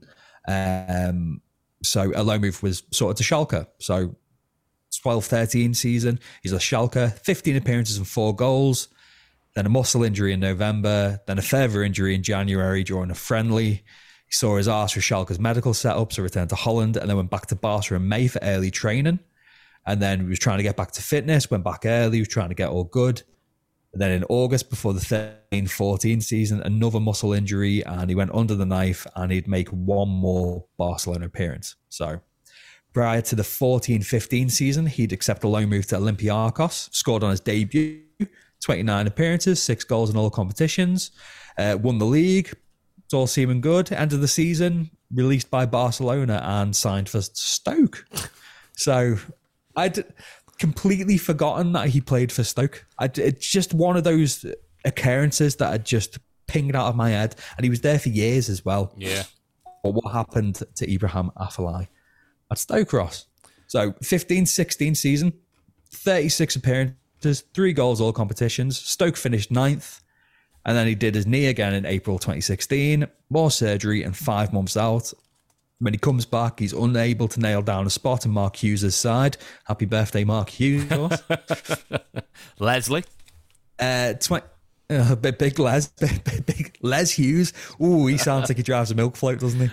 Um, 16 17 season, he 13 appearances. Season after, just six because he fell out spectacularly with Paul Lambert, who'd taken over. and uh, he was ordered to stay away from the club. Could you well, ima- imagine that as a fight on the training pitch? Could you imagine being managed by Pep for a little bit and then Tito and then finding yourself eventually with Paul Lambert? no wonder he fell out. He probably. I wonder if he played the big I am saying. I, I, I was part of Pep Guardiola's Barcelona But he was ordered to stay away from the club, and then he had another major knee injury in the 2018-2019 season, and his contract was terminated in January 2019.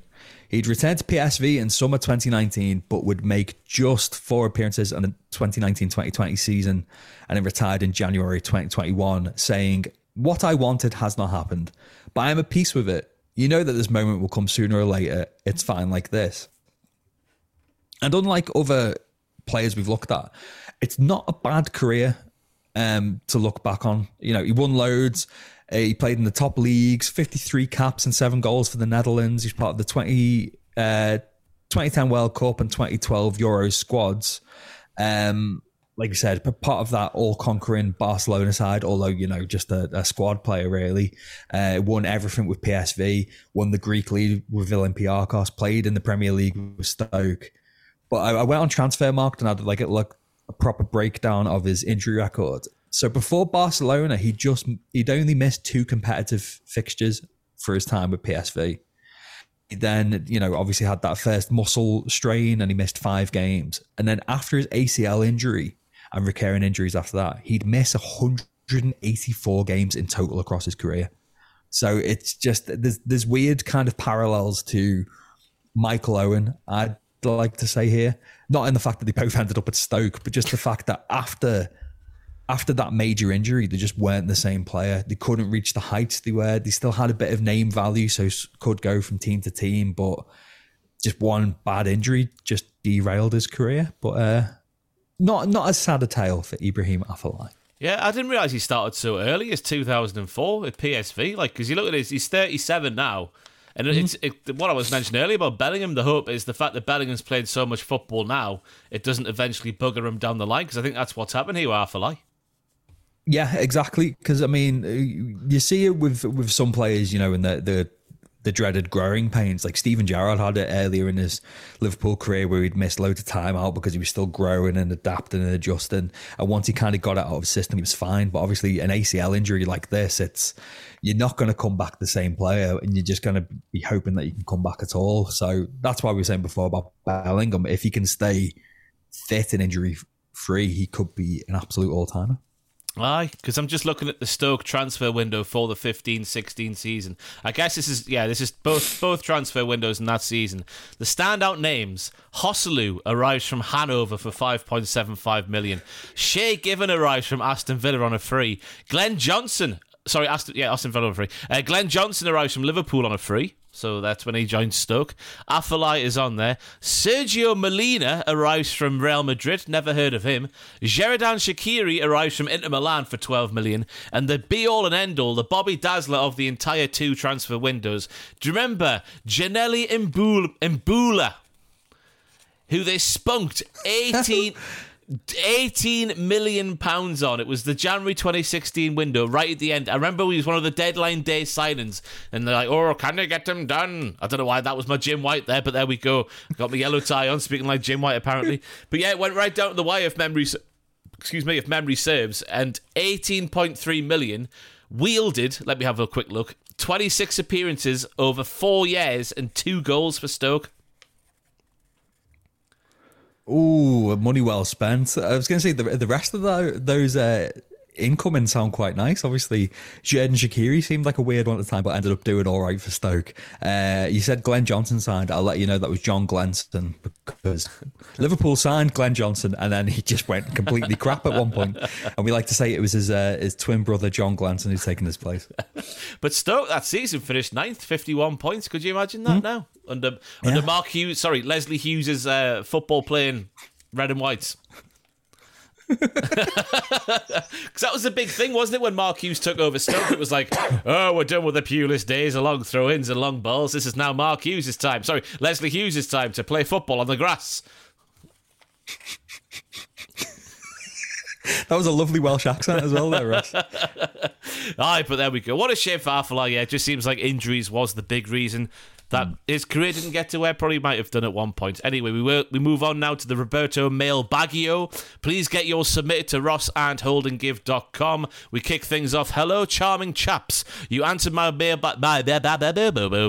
You answered my mailbag a month ago about comparing football players and teams to NBA players and teams. I've heard the hold the Winky story from Ross, involving, of course, Paul Gascoigne and Sir Leslie Ferdinand, but I want more stories to look up. So I'm back with comparison comparisons, but this time about weird or stupid stories and players. I'm not looking for someone who's done the same exact thing, but someone who has done something equally as stupid. So we're kicking things off with Plaxico Burress, an American football player who accidentally shot himself at a nightclub and went to prison for it. Um, the the one that came to mind for me is that again, it's not quite the same, but the, the first one that came to mind was uh, when Mario Balotelli set fireworks off inside his own house and set his roof on fire. Exact same thing popped in my head straight away because I, I can't think of a football footballer with a firearm. Can you? Um, probably someone we might mention in a few minutes, but uh, not, not no kind of live fire exercises, no. But uh, Balotelli, when he was during his Man City madness pomp, yeah, he was he was a, pure Barclaysman. Yeah, in his in his own bathroom, setting off fireworks for some reason. That was the story there. Uh, Paul Pierce, who faked an injury to be wheelchaired from the NBA court during the game, so people wouldn't say that he, he pooed himself. Which leads me straight to Jason Puncheon. He poos when he wants. He poos when he. wants. It was a game between Southampton and somebody at St Mary's. I think he played for. No, he would have played for Crystal Palace at the time. Southampton, Crystal Palace then, and he had to go off just as the second half was kicking off because he had to go for a poo. I think that was the story, wasn't it? So he had to, and he came back on when he was done. Or of course, you got to go to Gary Lineker, who had a little poo on the pitch at the World Cup at Italia '90 and wiped his arse like a dog would by uh, wiping it across the grass. Yeah, I, I, was thinking Lineker as well. It's the fact that the camera picks him up, like saying to his mates, uh, "I've uh, I've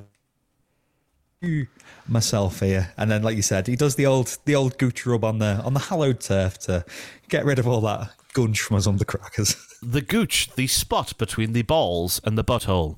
Kyrie Irving is a very talented player who considers himself a thinking man from uh, from flat earth to anti-vax and worse. And there's only one answer in the world of football right now, and that is a certain Matthew Le Tissier, who has gone right off the right off the well, whatever he's gone off. He's off his head, I think, most of the time.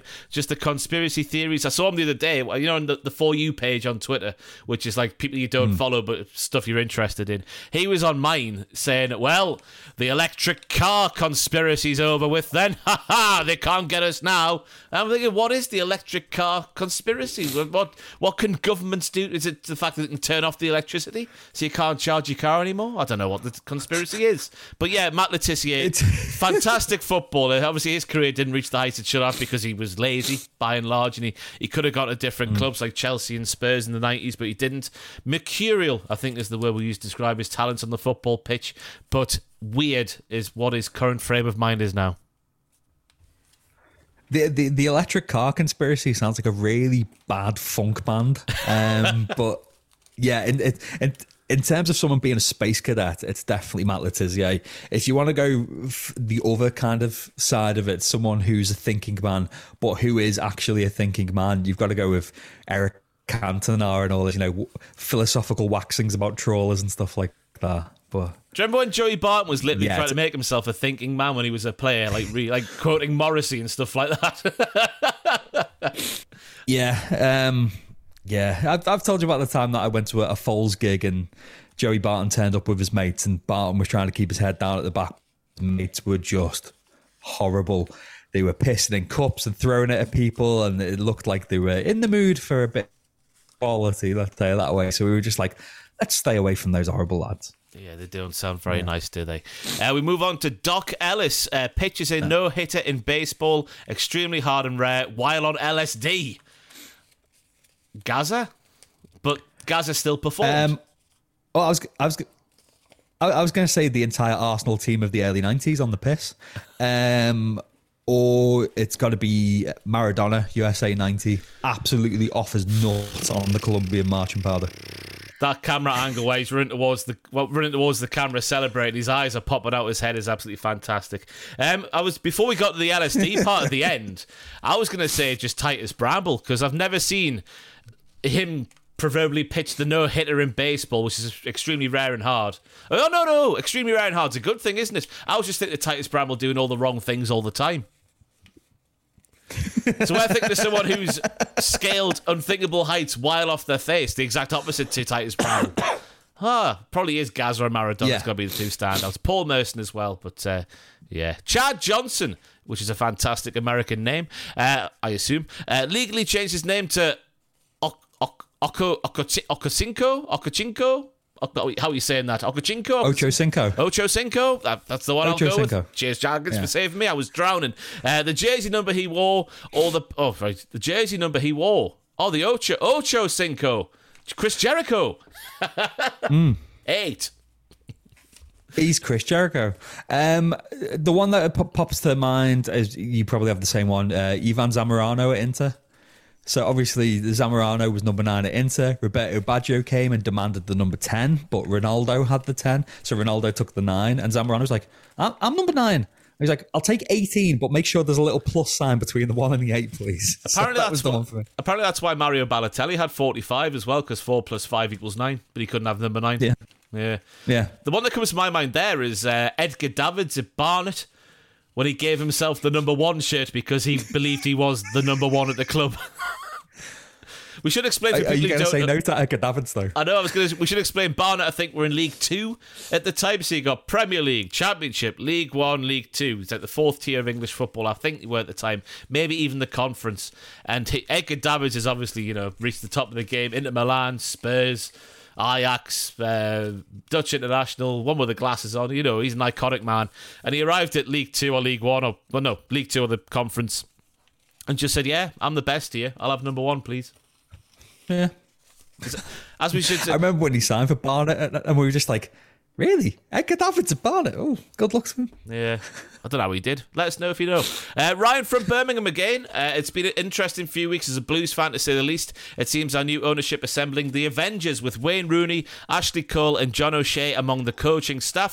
Three big players in the game when I was growing up. My question is, which former, which player from the current era or player who has recently retired do you think would be a successful manager should they choose to do so? If I had to pick a player, it was rec- uh, who was recently retired, it would be Cesc Fabregas. Having heard him as a pundit, it's clear he has a keen eye for the game and has a very tactical mind, not to mention the wealth of experience he gained as a player. If I was playing the long game, my pick would be Martin Odegaard, as it's clear that he's a natural leader, a talented footballer, and respected by his peers and coaches. We'll love to know your thoughts. Up the tune later on today. This was sent last week, but it still applies today. Another Wednesday game. Ryan Lavery there. Thank you very much, Ryan.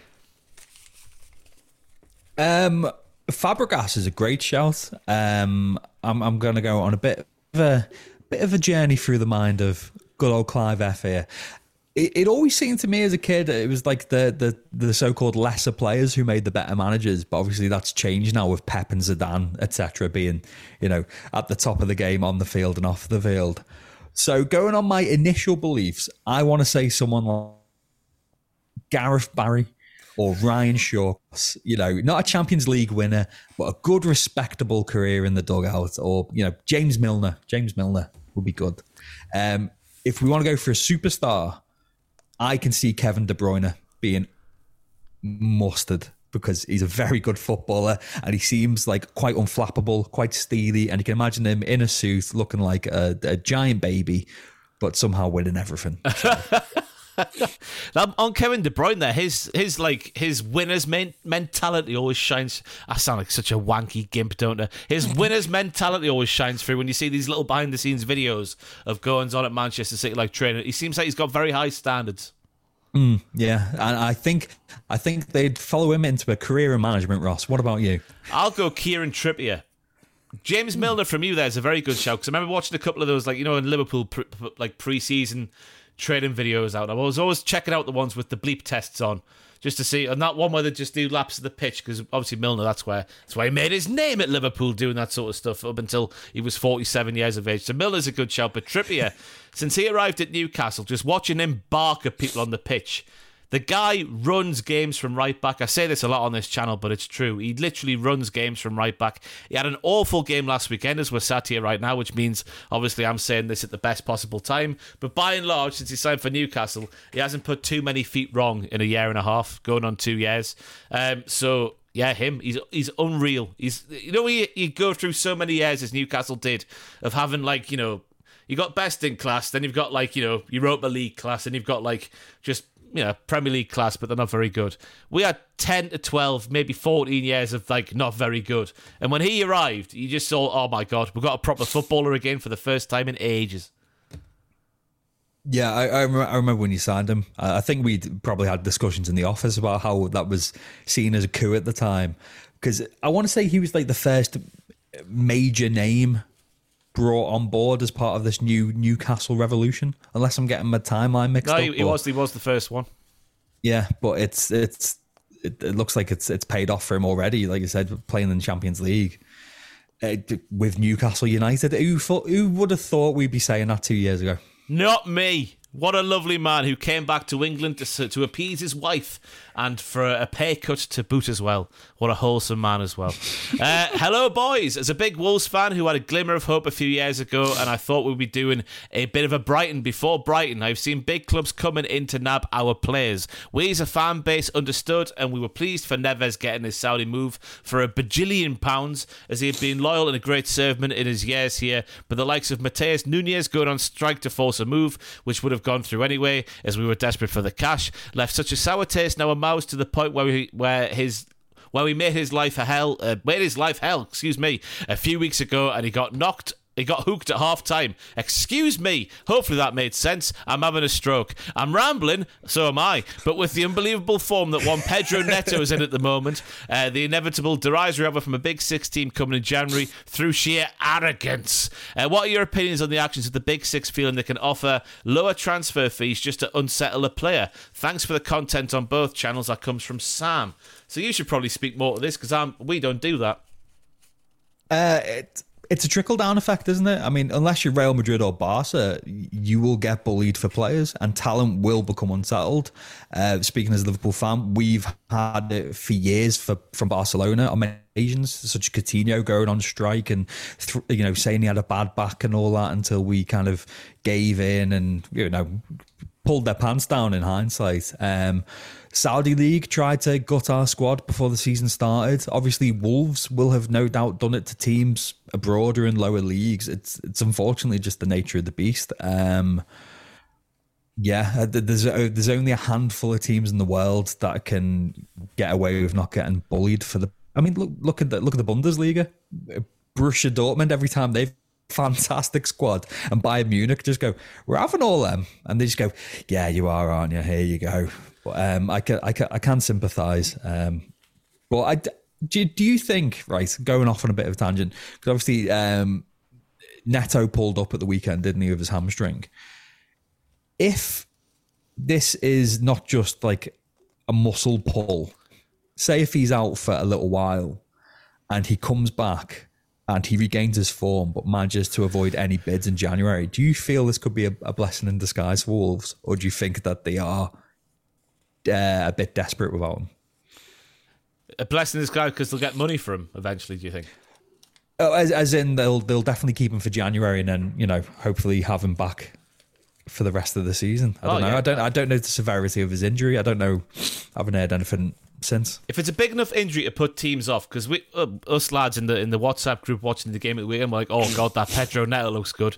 I know he's a very pacey player. He was going up against Dan Burn, who is the opposite of pacey. He is slow, uh, so he was made to look even better than he probably is actually. But I've had him in the FPL team for a fair few weeks now, and every single week he gets an assist. So that means he's a very very good player by modern day kid standards. Um, but yeah, he is an mm. exciting player. So if it is an injury that keeps him out until just about January arrives, I think that's enough to put teams off and maybe does keep him at Wolves, and it might just be a blessing in disguise for the rest of their season.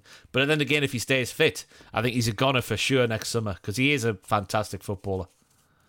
And uh, to go back to Sam's question, uh, what do you feel about the, the sheer arrogance of the top six teams for and and other teams for bullying over transfer fees? I think it might be a dying thing in football because of one place in the world, and that is Saudi Arabia. I think we're going to be feeling like, uh, well, we're going to be how do I phrase this? As a Newcastle fan, I've seen the players like Yohan Cabaye, name any stand-up player Newcastle side of the Mike Ashley era. They always got sold on, and it always was a heartbreaker. I think now teams at the top of the Premier League might be feeling that similar thing, missing out on transfers they would normally get before the Saudi Pro League was a thing, uh, seeing players who they want to keep getting over to Saudi Arabia because the unlimited funds they can offer. I think it's a feeling that the big teams in the Premier League might feel more due, more so than they would give to other teams, if that makes sense in the past. Yeah. Yeah, yeah, because I, I, think we've mentioned it before that when the uh, with the when COVID hit with the COVID season, we thought we were reaching the kind of pinnacle of like late stage capitalism within football. We thought after the moves that PSG have made and stuff like this, we, we won't see players going for the crazy figures again. We thought that the kind of with the economic trickle down effects of leagues getting postponed and paused and all that stuff, we thought, oh, transfer, you know, dealings will come down, it'll become a bit more sensible. But now we've got the Saudi league going, and it's just gone absolutely berserk again. So, yeah, it's it's it, it'll be interesting to see where it goes, but uh, horrible at the same time. I think. Yeah, I mean, I've, i I support a team who paid 25 million for Chris Wood, so I don't know what it's like for my team to offer derisory fees for players. We seem to offer a little bit of the market value, then get charged a bit more on top of that as well. So I might get to know what that feels like over the coming years. I might not do. well, we'll wait and see. I mean, you might have a you might have so many riches from a lawsuit against AC Milan, which is what I think you should definitely do. By the way, if they knew, because we did get him. Some, remember, captain Champions League semi final, Scudetto winner as well. We got him surprisingly mm. easily. I know we paid 60 million, which some said was over the odds, but there wasn't really a back and forth of like, oh, we've made a bid. Oh, it's been rejected. Oh, we've made a bigger bid. Oh, it's been rejected. It felt like we made one big bid and then that was it. He was sold straight away. So if they did know, I don't know what we can even get from that situation, but I think it's something we definitely need to sort of look at. I mean, could you could you recoup some of the transfer? Cut? I mean, Milan is skint, aren't they? All the Italian teams are skint. I don't know. It's.